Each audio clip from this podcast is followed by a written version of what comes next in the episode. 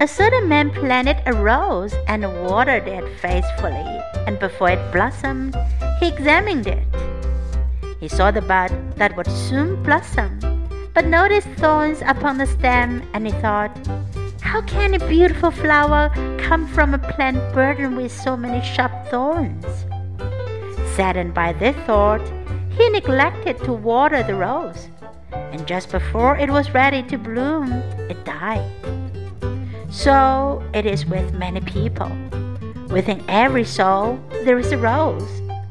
The godlike qualities planted in us at birth grow amid the thorns of our faults. Many of us look at ourselves and see only the thorns, the defects. We despair, thinking that nothing good can possibly come from us. We neglect to water the good within us, and eventually it dies. We never realize our potential. Some people do not see the rose within themselves. Someone else must show it to them. One of the greatest gifts a person can possess is to be able to reach past the thorns of another and find the rose within them. This is the characteristic of love.